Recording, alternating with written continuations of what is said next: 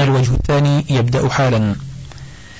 ومنها جواز التفاؤل بل استحبابه بما يراه أو يسمعه مما هو من أسباب ظهور الإسلام وإعلامه. كما قال أن تفاءل النبي صلى الله عليه وسلم برؤية المساحي والفؤوس والمكاتل مع أهل خيبر فإن ذلك فأل في خرابها. ومنها جواز إجلاء أهل الذمة من دار الإسلام إذا استغني عنهم كما قال النبي صلى الله عليه وسلم نقركم ما أقركم الله وقال لكبيرهم كيف بك إذا رقصت بك راحلتك نحو الشام يوما ثم يوما وأجلاهم عمر بعد موته صلى الله عليه وسلم. وهذا مذهب محمد بن جرير الطبري وهو قول قوي يسوغ العمل به إذا رأى الإمام فيه المصلحة. ولا يقال أهل خيبر لم تكن لهم ذمة بل كانوا أهل هدنة فهذا كلام لا حاصل تحته فإنهم كانوا أهل ذمة قد أمنوا بها على دمائهم وأموالهم أمانا مستمرا. نعم لم تكن الجزية قد شرعت ونزل فرضها وكانوا أهل ذمة بغير جزية. فلما نزل فرض الجزية استؤنف ضربها على من يعقد له الذمة من أهل الكتاب والمجوس فلم يكن عدم أخذ الجزية منهم لكونهم ليسوا أهل ذمة بل لأنها لم تكن نزل فرضها بعد. وأما كون العقد غير مؤبد فذاك لمدة إقرارهم في أرض خيبر لا لمدة حقن دمائهم. ثم يستبيحها الإمام متى شاء فلهذا قال نقركم ما أقركم الله أو ما شئنا ولم يقل نحقن دماءكم ما شئنا. وهكذا كان عقد الذمة لقريضة والنظير عقدا مشروطا بأن لا يحاربوه ولا يظاهروا عليه. ومتى فعلوا فلا ذمة لهم وكانوا أهل ذمة بلا جزية إذ لم يكن نزل فرضها إذ ذاك. واستباح رسول الله صلى الله عليه وسلم سبي نسائهم وذراريهم وجعل نقض العهد ساريا في حق النساء والذرية وجعل حكم الساكت والمقر حكم الناقض والمحارب. وهذا موجب هديه صلى الله عليه وسلم في أهل الذمة بعد الجزية أيضا أن يسري نقض العهد في ذريتهم ونسائهم. ولكن هذا إذا كان الناقضون طائفة لهم شوكة ومنعة. أما إذا كان الناقض واحدا من طائفة لم يوافقه بقيتهم فهذا لا يسري النقد إلى زوجته وأولاده كما أن من أهدر النبي صلى الله عليه وسلم دماءهم ممن كان يسبه لم يسب نساءهم وذريتهم. فهذا هديه في هذا وهو الذي لا محيد عنه وبالله التوفيق. ومنها جواز عتق الرجل أمته وجعل عتقها صداقا لها ويجعلها زوجته بغير إذنها ولا شهود ولا ولي غيره. ولا لفظ إنكاح ولا تزويج كما فعل صلى الله عليه وسلم بصفية ولم يقل قط هذا خاص بي ولا أشار إلى ذلك مع علمه باقتداء أمته به. ولم يقل أحد من الصحابة إن هذا لا يصلح لغيره بل رووا القصة ونقلوها إلى الأمة ولم يمنعوهم ولا رسول الله صلى الله عليه وسلم من الاقتداء به في ذلك. والله سبحانه لما خصه في النكاح بالموهوبة قال خالصة لك من دون المؤمنين.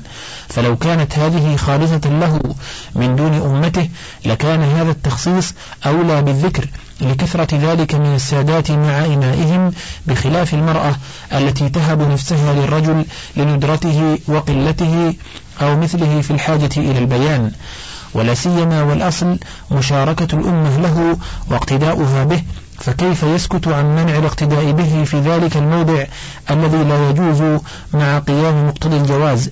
وهذا شبه المحال ولم تجتمع الأمة على عدم الاقتداء به في ذلك فيجب المصير إلى إجماعهم وبالله التوفيق.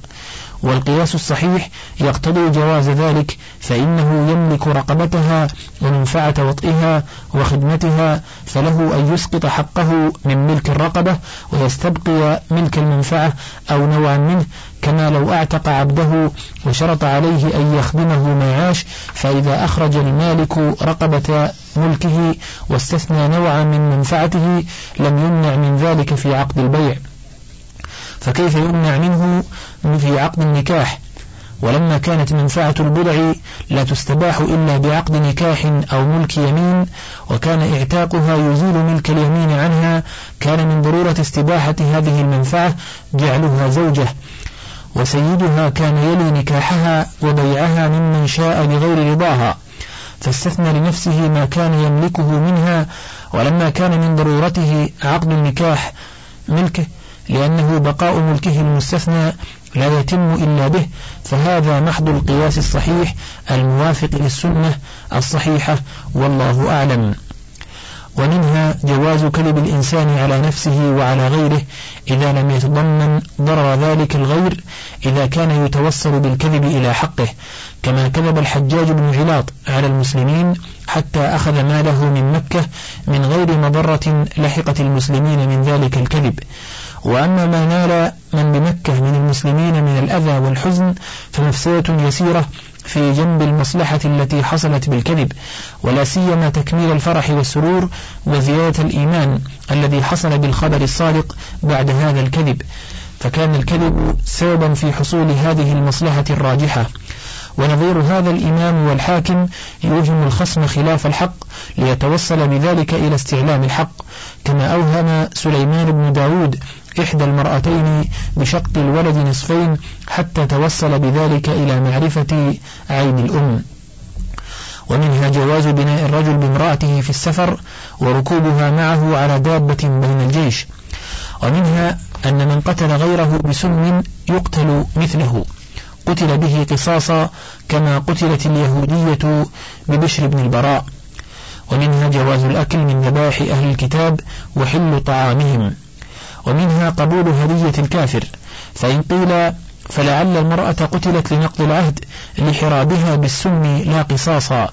قيل لو كان قتلها لنقض العهد لقتلت من حين أقرت أنها سمت الشاه ولم يتوقف قتلها على موت الآكل منها.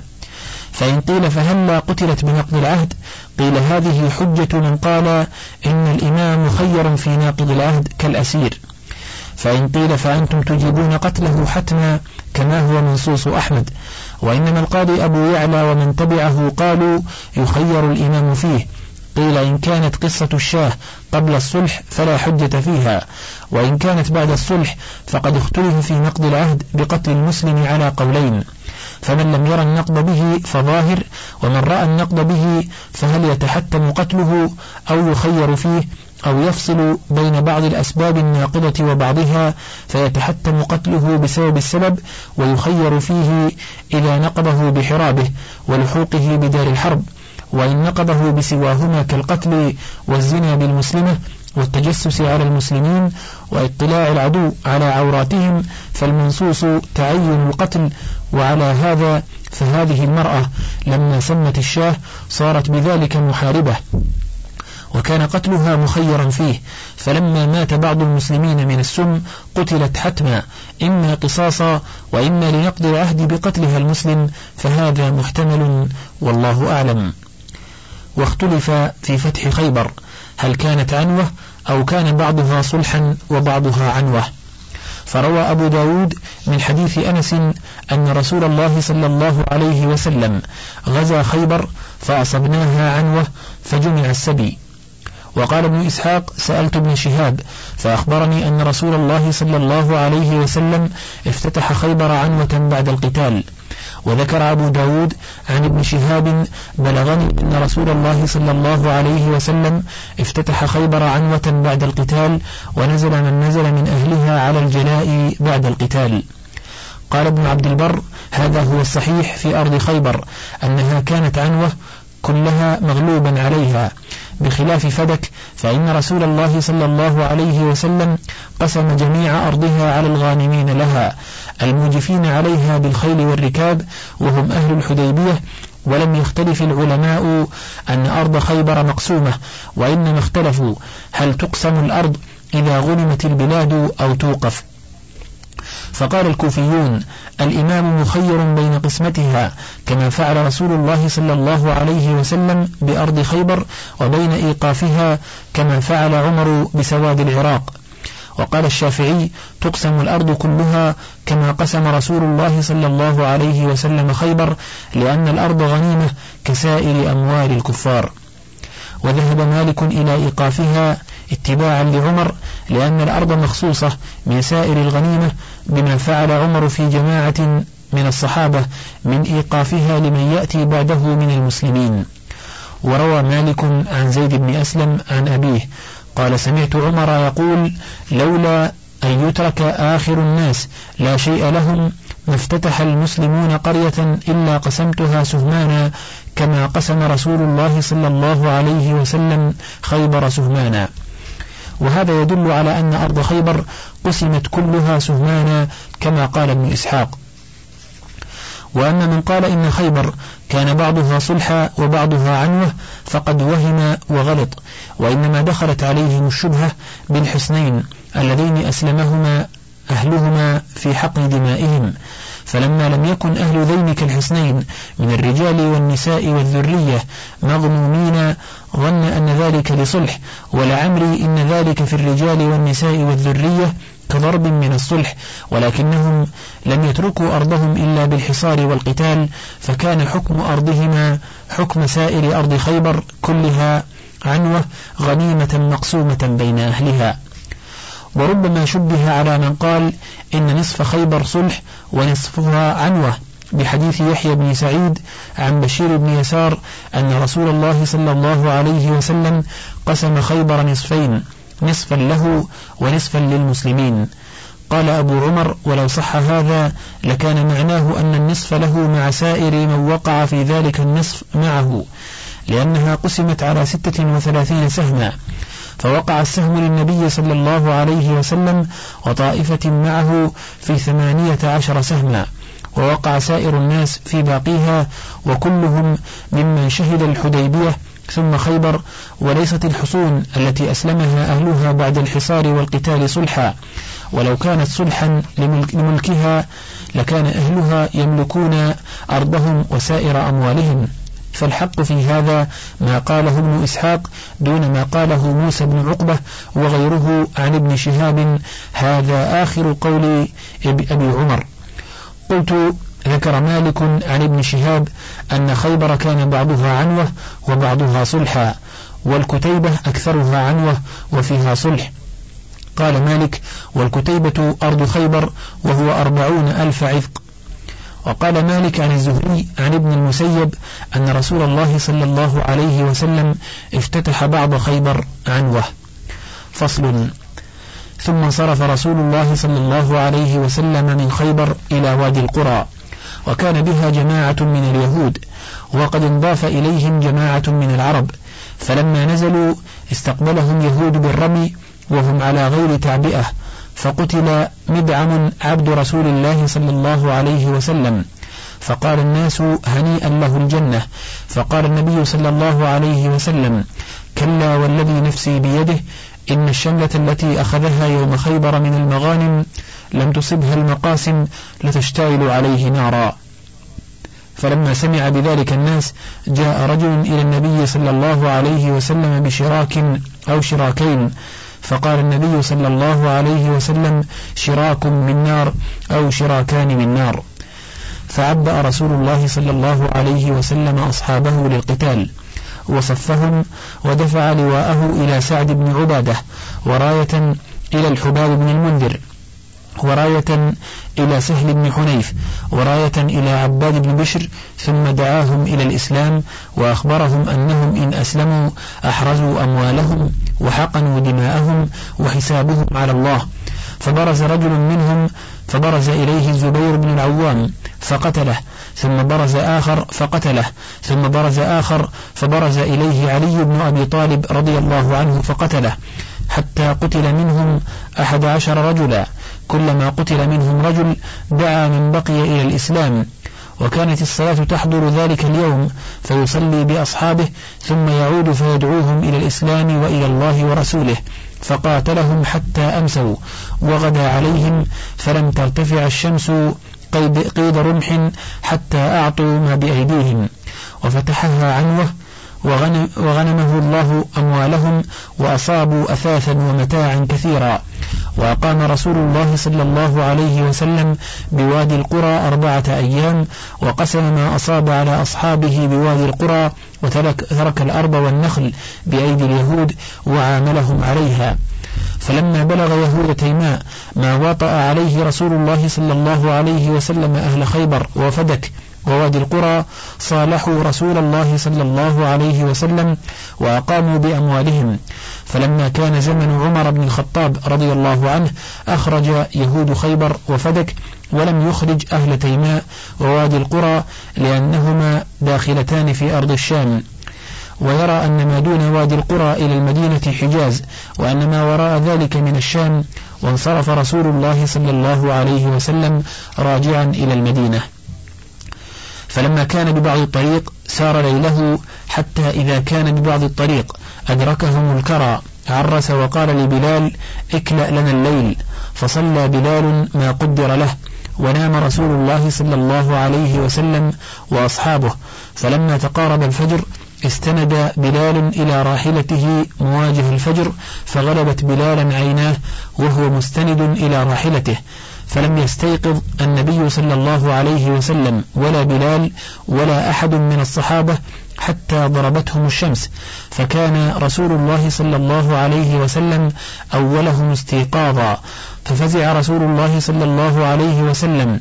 فقال أي بلال؟ فقال أخذ بنفس الذي أخذ بنفسك بأبي أنت وأمي يا رسول الله. فاقتادوا رواحلهم شيئا حتى خرجوا من ذلك الوادي ثم قال هذا واد به شيطان. فلما جاوزه أمرهم أن ينزلوا وأن يتوضأوا ثم صلى سنة الفجر. ثم أمر بلالا فأقام الصلاة وصلى بالناس ثم انصرف إليهم وقد رأى من فزعهم وقال يا أيها الناس إن الله قبض أرواحنا ولو شاء لردها إلينا في حين غير هذا فإذا رقد أحدكم عن الصلاة أو نسيها ثم فزع إليها فليصلها كما كان يصليها في وقتها. ثم التفت رسول الله صلى الله عليه وسلم إلى أبي بكر فقال إن الشيطان أتى بلالا وهو قائم يصلي فأضجعه فلم يزل يهدئه كما يهدأ الصبي حتى نام.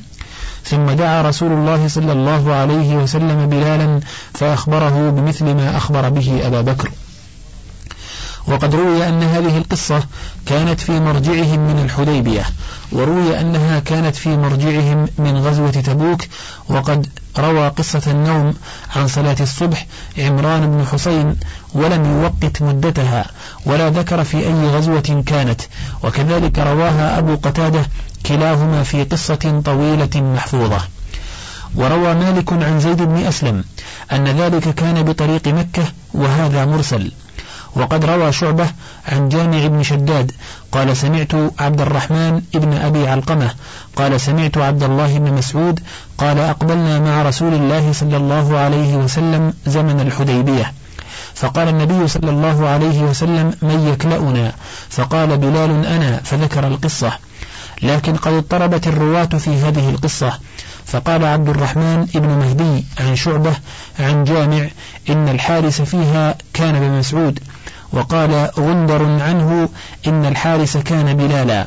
واضطربت الرواية في تاريخها فقال المعتمر بن سليمان عن شعبة عنه إنها كانت في غزوة تبوك وقال غيره عنه إنها كانت في مرجعهم من الحديبية فدل على وهم وقع فيها. ورواية الزهري عن سعيد سالمة من ذلك وبالله التوفيق. فصل في فقه هذه القصة.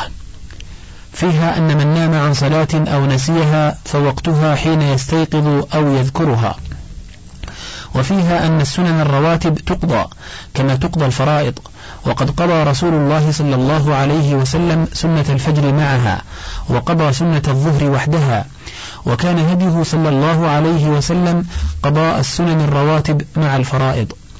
وفيها أن الفائتة يؤذن لها ويقام فإن في بعض طرق هذه القصة أنه أمر بلالا فنادى بالصلاة وفي بعضها فأمر بلالا فأذن وأقام ذكره أبو داود. وفيها قضاء الفائتة جماعة.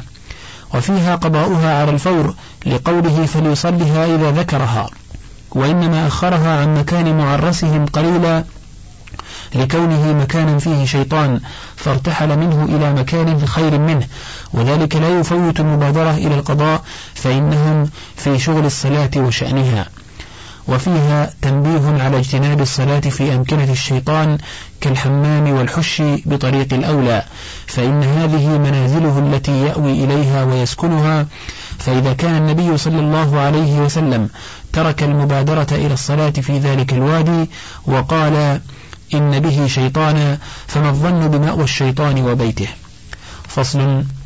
ولما رجع رسول الله صلى الله عليه وسلم إلى المدينة رد المهاجرون إلى الأنصار منائحهم التي كانوا منحوها إياها من النخيل حين صار لهم بخيبر مال ونخيل. فكانت أم سليم وهي أم أنس ابن مالك أعطت رسول الله صلى الله عليه وسلم عذاقا. فأعطاهن أم أيمن مولاته وهي أم أسامة ابن زيد فرد رسول الله صلى الله عليه وسلم على أم سليم عذاقها وأعطى أم أيمن مكانهن من حائطه مكان كل عذق عشرة. فصل. وأقام رسول الله صلى الله عليه وسلم في المدينة بعد مقدمه من خيبر إلى شوال وبعث في خلال ذلك السرايا. فمنها سرية أبي بكر الصديق رضي الله عنه إلى نجد قبل بني فزارة ومعه سلمة بن الأكوع فوقع في سهمه جارية حسناء فاستوهبها منه رسول الله صلى الله عليه وسلم وفاد بها أسرى من المسلمين كانوا بمكة. ومنها سرية عمر ابن الخطاب رضي الله عنه في ثلاثين راكبا نحو هوازن فجاءهم الخبر فهربوا وجاءوا محلهم فلم يلق منهم أحدا. فانصرف راجعا إلى المدينة فقال له الدليل هل لك في جمع من خثعم؟ جاءوا سائرين وقد أجدبت بلادهم. فقال عمر لم يأمرني رسول الله صلى الله عليه وسلم بهم ولم يعرض لهم. ومنها سرية عبد الله بن رواحة في ثلاثين راكبا فيهم عبد الله بن أنيس إلى يسير بن رازم اليهودي. فإنه بلغ رسول الله صلى الله عليه وسلم أنه يجمع غطفان ليغزوه بهم فأتوه بخيبر فقالوا أرسلنا إليك رسول الله صلى الله عليه وسلم ليستعملك على خيبر. فلم يزالوا حتى تبعهم في ثلاثين رجلا مع كل رجل منهم رديف من المسلمين. فلما بلغوا قرقرة نيار وهي من خيبر على ستة أميال ندم يسير فأهوى بيده إلى سيف عبد الله بن أنيس. ففطن له عبد الله بن أنيس فزجر بعيره ثم اقتحم على البعير يسوق القوم حتى إذا استمكن من يسير ضرب رجله فقطعها واقتحم يسير وفي يده مخرش من شوحط فضرب به وجه عبد الله فشجه مأمومة فانكفأ كل رجل من المسلمين على رديفه فقتله غير رجل من اليهود أعجزهم شدا ولم يصب من المسلمين أحد وقدموا على رسول الله صلى الله عليه وسلم فبصق في شجة عبد الله بن أنيس فلم تقح ولم تؤذه حتى مات. ومنها سرية بشير بن سعد الأنصاري إلى بني مرة بفدك في ثلاثين رجلا.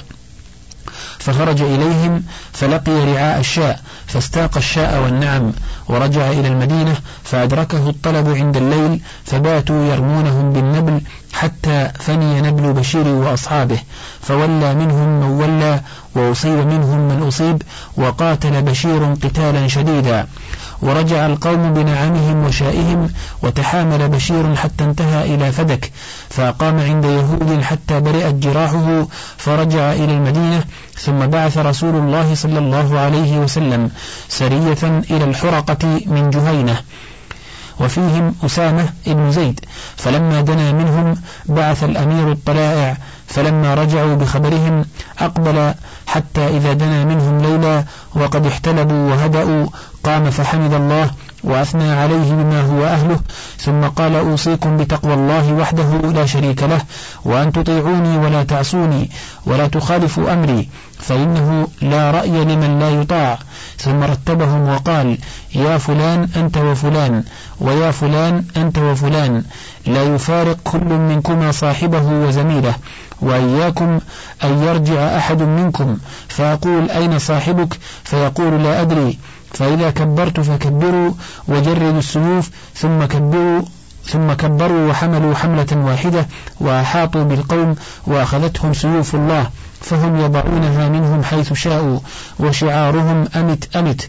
وخرج أسامة في أثر رجل منهم يقال له مرداس بن نهيك فلما دنا منه ولحمه بالسيف قال لا إله إلا الله فقتله ثم استاقوا الشاء والنعم والذرية وكانت سهمانهم عشرة أبعرة لكل رجل أوعد لها من النعم فلما قدموا على رسول الله صلى الله عليه وسلم أخبر بما صنع أسامة فكبر ذلك عليه وقال أقتلته بعدما قال لا إله إلا الله فقال إنما قالها متعوذا قال فهلا شققت عن قلبه؟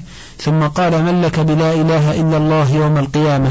فما زال يكرر ذلك عليه حتى تمنى أن يكون أسلم يومئذ. وقال يا رسول الله أعطي الله عهدا ألا أقتل رجلا يقول لا إله إلا الله.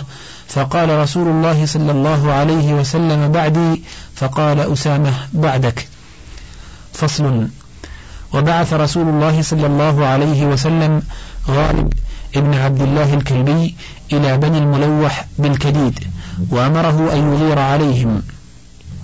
قال ابن إسحاق فحدثني يعقوب ابن عتبة عن مسلم ابن عبد الله الجهني عن جندب ابن مكيث الجهني. قال كنت في سريته فمضينا حتى إذا كنا بقديد لقينا به الحارث ابن مالك ابن البرصاء الليثي. فأخذناه فقال إنما جئت لأسلم.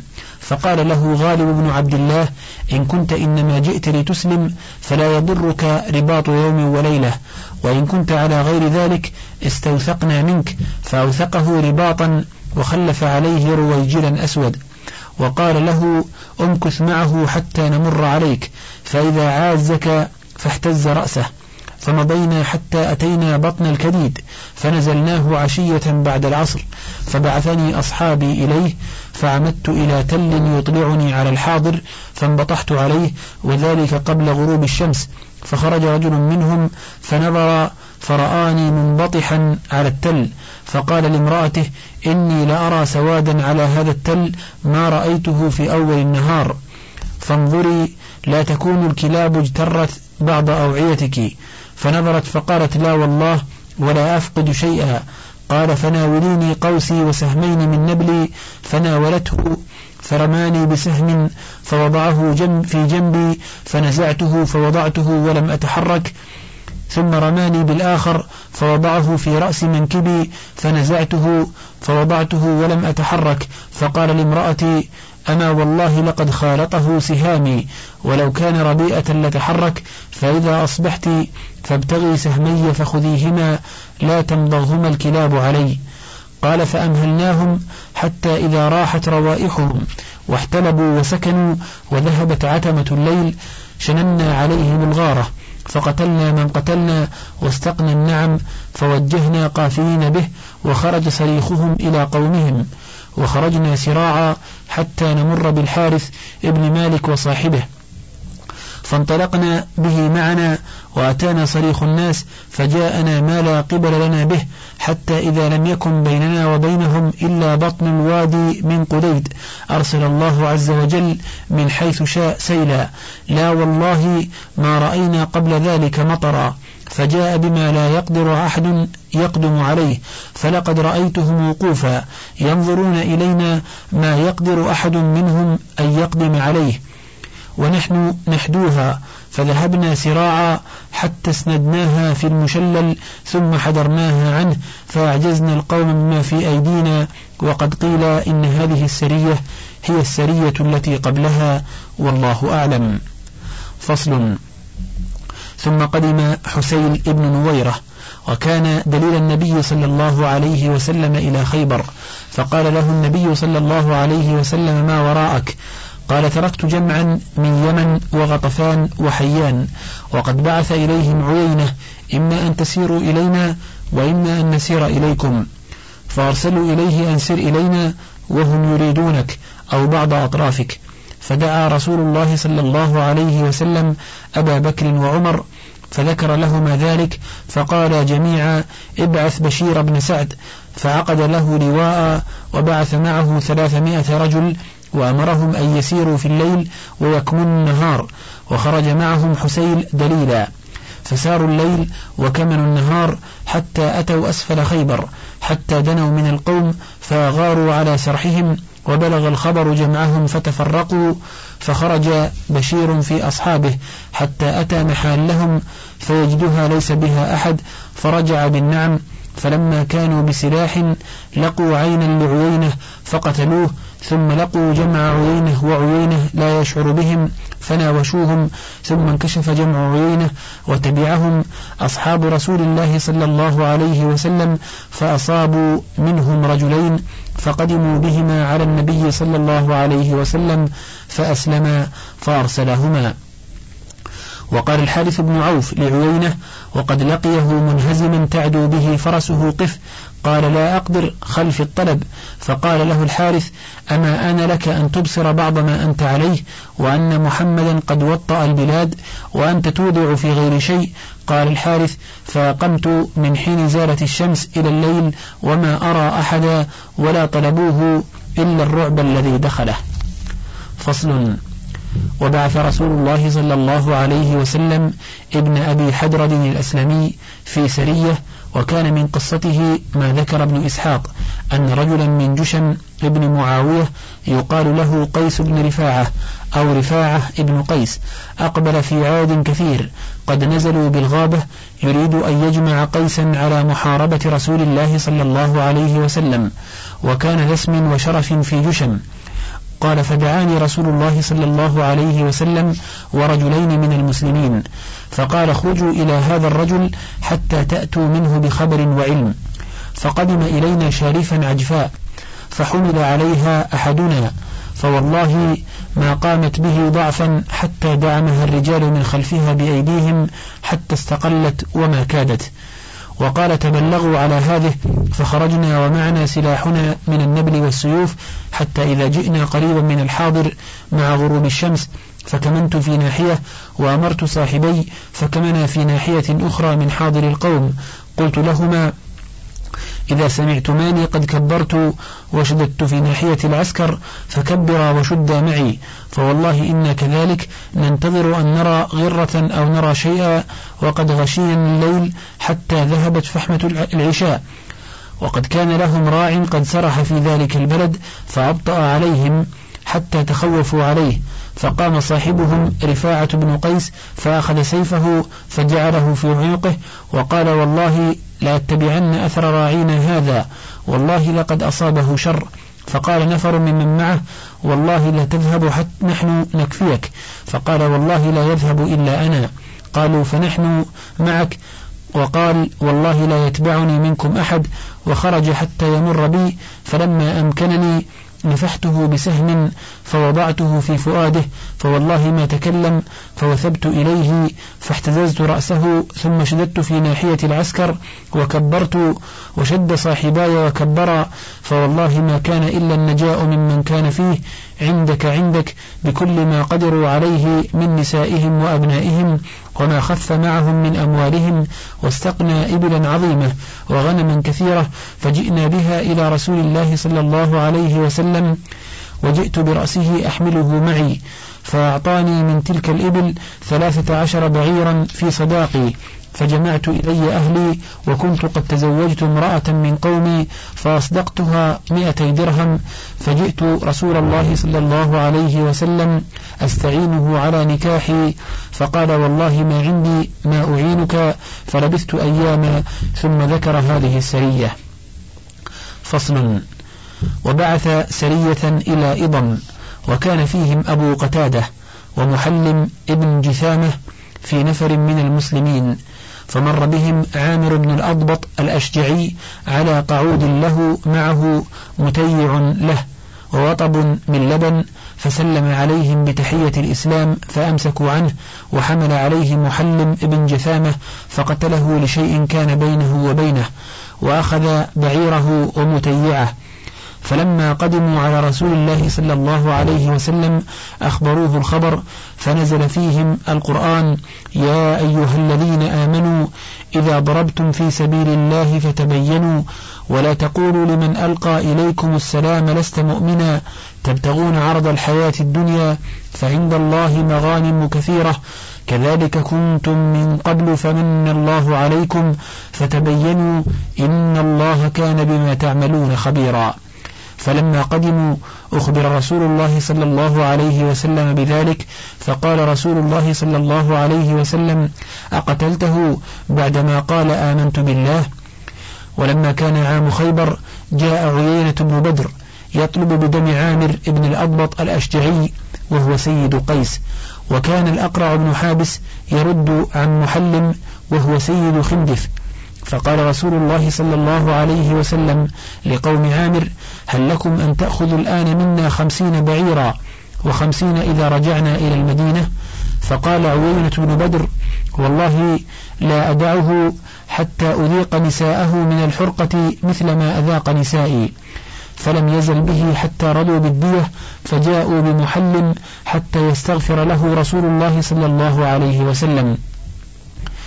قام بين يديه قال اللهم لا تغفر لمحل وقالها ثلاثا فقام وإنه ليتلقى دموعه بطرف ثوبه. قال ابن إسحاق وزعم قومه أنه استغفر له بعد ذلك. قال ابن إسحاق وحدثني سالم أبو النضر قال لم يقبلوا الدية حتى قام الأقرع بن حابس فخلى بهم فقال يا معشر قيس سألكم رسول الله صلى الله عليه وسلم قتيلا تتركونه ليصلح به بين الناس فمنعتموه إياه أفأمنتم أن يغضب عليكم رسول الله صلى الله عليه وسلم فيغضب الله عليكم لغضبه أو يلعنكم رسول الله صلى الله عليه وسلم فيلعنكم الله بلعنته والله لتسلمنه إلى رسول الله صلى الله عليه وسلم أو لآتين بخمسين. من بني تميم كلهم يشهدون أن القتيل ما صلى قط فلأطلن دمه فلما قال ذلك أخذوا الدية. فصل في سرية عبد الله بن حذافة السهمي. ثبت في الصحيحين من حديث سعيد بن جبير عن ابن عباس قال نزل قوله تعالى يا أيها الذين آمنوا أطيعوا الله وأطيعوا الرسول وأولي الأمر منكم.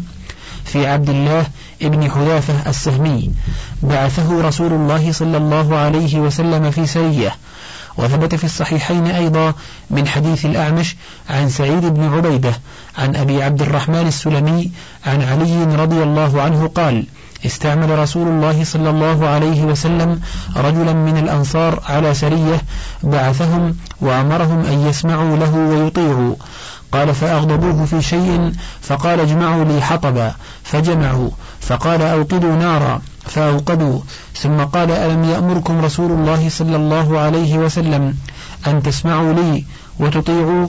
قالوا بلى قال فادخلوها قال فنظر بعضهم إلى بعض وقالوا إنما فررنا إلى رسول الله صلى الله عليه وسلم من النار فسكن غضبه وطفئت النار. فلما قدموا على رسول الله صلى الله عليه وسلم ذكروا ذلك له فقال لو دخلوها ما خرجوا منها إنما الطاعة في المعروف. وهذا هو عبد الله ابن حذافة السهمي. فإن قيل فلو دخلوها دخلوها طاعة لله ورسوله في ظنهم فكانوا متأولين مخطئين فكيف يخلدون فيها؟ قيل لما كان إلقاء نفوسهم في النار معصية يكونون بها قاتلي أنفسهم فهموا بالمبادرة إليها من غير اجتهاد منهم. هل هو طاعة وقربة أو معصية؟ كانوا مقدمين على ما هو محرم عليهم ولا تسوغ طاعة ولي الأمر فيه لأنه لا طاعة لمخلوق في معصية الخالق. فكانت طاعة من أمرهم بدخول النار معصية لله ورسوله. فكانت هذه الطاعة هي سبب العقوبة لأنها نفس المعصية. فلو دخلوها لكانوا عصاة لله ورسوله وإن كانوا مطيعين لولي الأمر فلم تدفع طاعتهم لولي الأمر معصيتهم لله ورسوله لأنهم قد علموا أن من قتل نفسه فهو مستحق للوعيد والله قد نهاهم عن قتل أنفسهم. فليس لهم أن يقدموا على هذا النهي طاعة لمن لا تجب طاعته إلا في المعروف. فإذا كان هذا حكم من عذب نفسه طاعة لولي الأمر فكيف من عذب مسلما لا يجوز تعذيبه طاعة لولي الأمر؟ وأيضا فإذا كان الصحابة المذكورون لو دخلوها لما خرجوا منها مع قصدهم طاعة الله ورسوله بذلك الدخول فكيف بمن حمله على ما لا يجوز من الطاعة الرغبة والرهبة الدنيوية؟ وإذا كان هؤلاء لو دخلوها لما خرجوا منها مع كونهم قصدوا طاعة الأمير وظنوا أن ذلك طاعة لله ورسوله فكيف بمن دخلها من هؤلاء الملبسين إخوان الشياطين وأوهم الجهال أن ذلك ميراث من إبراهيم الخليل وأن النار قد تصير عليهم بردا وسلاما كما صارت على إبراهيم وخيار هؤلاء ملبوس عليه يظن أنه دخلها بحال رحماني وإنما دخلها بحال شيطاني فإذا كان لا يعلم بذلك فهو ملبوس عليه وإن كان يعلم به فهو ملبس على الناس يوهمهم أنه من أولياء الرحمن وهو من أولياء الشيطان. وأكثرهم يدخلها بحال بهتاني وتحيل إنساني فهم في دخولها في الدنيا ثلاثة أصناف ملبوس عليه وملبس ومتحيل ونار الآخرة أشد عذابا وأبقى. فصل في عمرة القضية. قال نافع كانت في ذي القعدة سنة سبع وقال سليمان التيمي لما رجع رسول الله صلى الله عليه وسلم من خيبر بعث السرايا وأقام بالمدينة حتى استهل ذو القعدة ثم نادى في الناس بالخروج. قال موسى بن عقبة ثم خرج رسول الله صلى الله عليه وسلم من العام المقبل من عام الحديبية معتمرا في ذي القعدة سنة سبع وهو الشهر الذي صده فيه المشركون عن المسجد الحرام حتى إذا بلغ يأجج وضع الأداة كلها الحجف والمجان والنبل والرماح ودخلوا بسلاح الراكب السيوف. وبعث رسول الله صلى الله عليه وسلم جعفر بن أبي طالب بين يديه إلى ميمونة بنت الحارث ابن حزن العامرية فخطبها إليه فجعلت أمرها إلى العباس بن عبد المطلب وكانت أختها أم الفضل تحته فزوجها العباس رسول الله صلى الله عليه وسلم. فلما قدم رسول الله صلى الله عليه وسلم أمر أصحابه فقال اكشفوا عن المناكب واسعوا في الطواف ليرى المشركون جلدهم وقوتهم وكان يكيدهم بكل ما استطاع فوقف أهل مكة الرجال والنساء والصبيان ينظرون إلى رسول الله صلى الله عليه وسلم وأصحابه وهم يطوفون بالبيت وعبد الله بن رواحة بين يدي رسول الله صلى الله عليه وسلم. يرتجز متوشحا بالسيف يقول خلوا بني الكفار عن سبيله قد أنزل الرحمن في تنزيله في صحف تتلى على رسوله يا رب إني مؤمن بقيله إني رأيت الحق في قبوله اليوم نضربكم على تأويله ضربا يزيل الهام عن مقيله ويذهل الخليل عن خليله. وتغيب رجال من المشركين كراهية أن ينظروا إلى رسول الله صلى الله عليه وسلم حنقا وغيظا.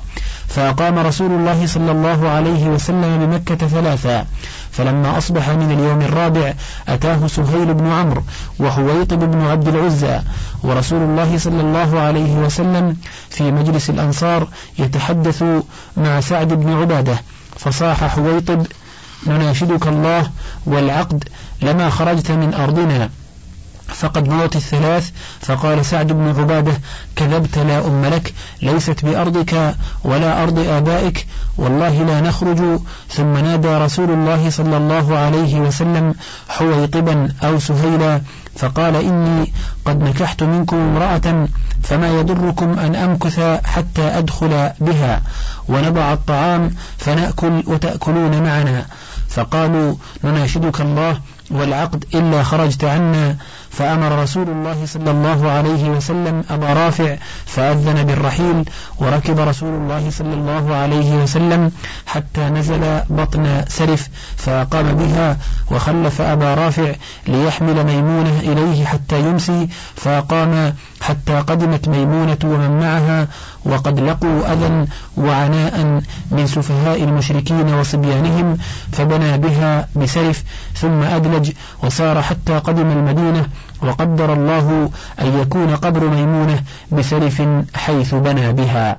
انتهى الشريط السادس والثلاثون من كتاب زاد المعاد وله بقية على الشريط السابع والثلاثين.